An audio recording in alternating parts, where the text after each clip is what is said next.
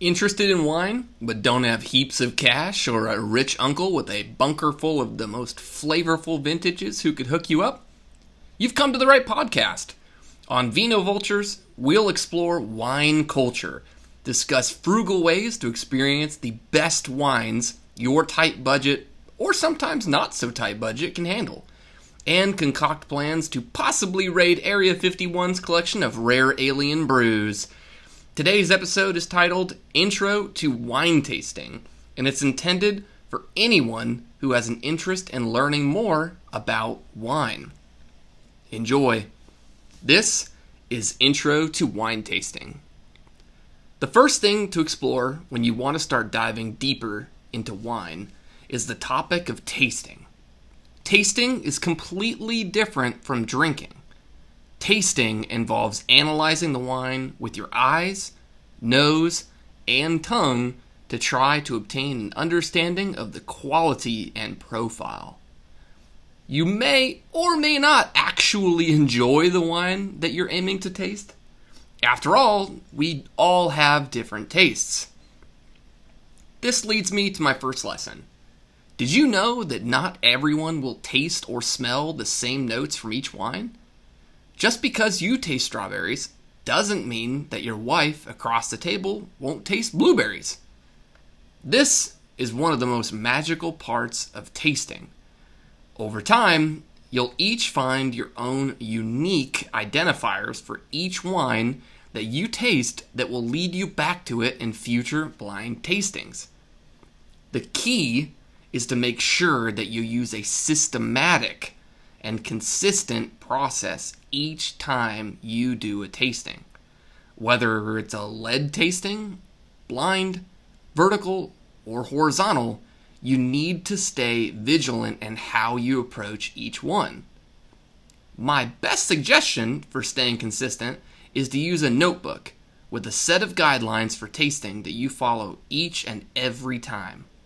Never deviate from this system when you are tasting. This is totally different, again, from drinking and enjoying.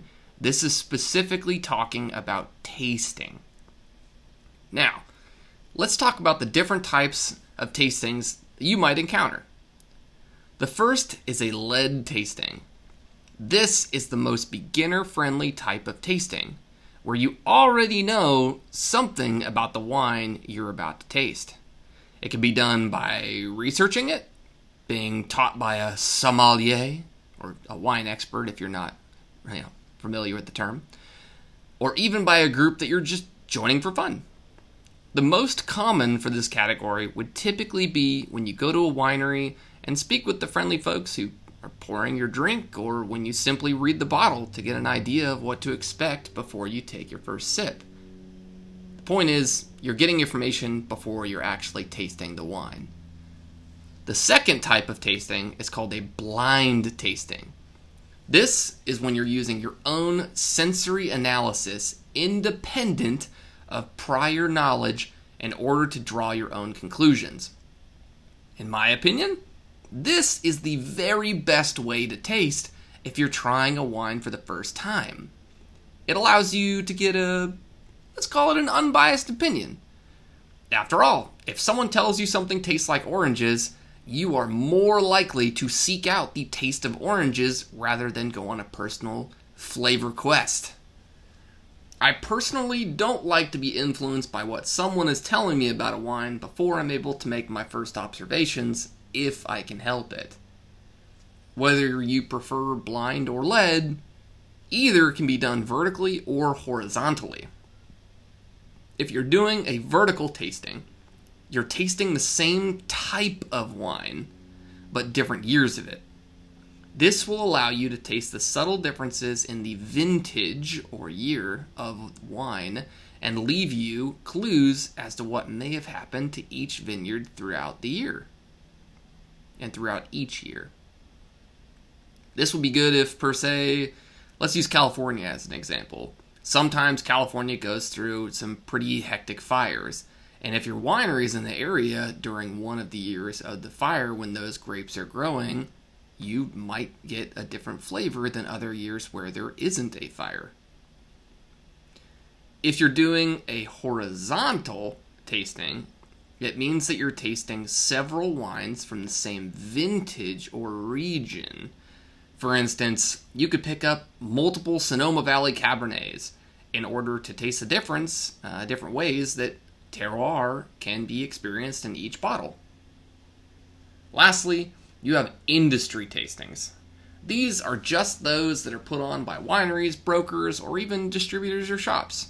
This is the favorite of many who have some experience with wine but are seeking new and exciting offerings that they have yet to seek out on their own. And these are great for pushing you outside your comfort brands. In summary, wine tasting is about analyzing wines to assess their different characteristics and what makes each of them unique. This is done using your sight, taste, and smell through the use of different types of tastings. You can do a blind, led, horizontal, or vertical, but the aim should always be on building your recognition portfolio when you're doing a tasting.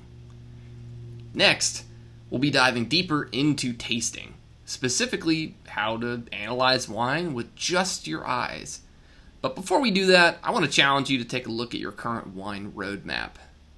What have you tasted in the past? Have you stuck to certain regions, brands, maybe just a single type of wine? Maybe you only drink Cabernet. This week, I'm challenging you to pick up something brand new to you that you've never had before.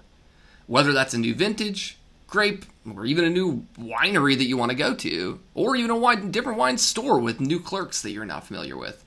I want you to mix it up. Challenge yourself.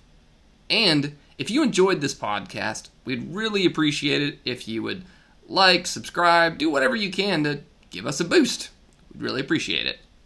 That's it for this lesson, though. Let's move on.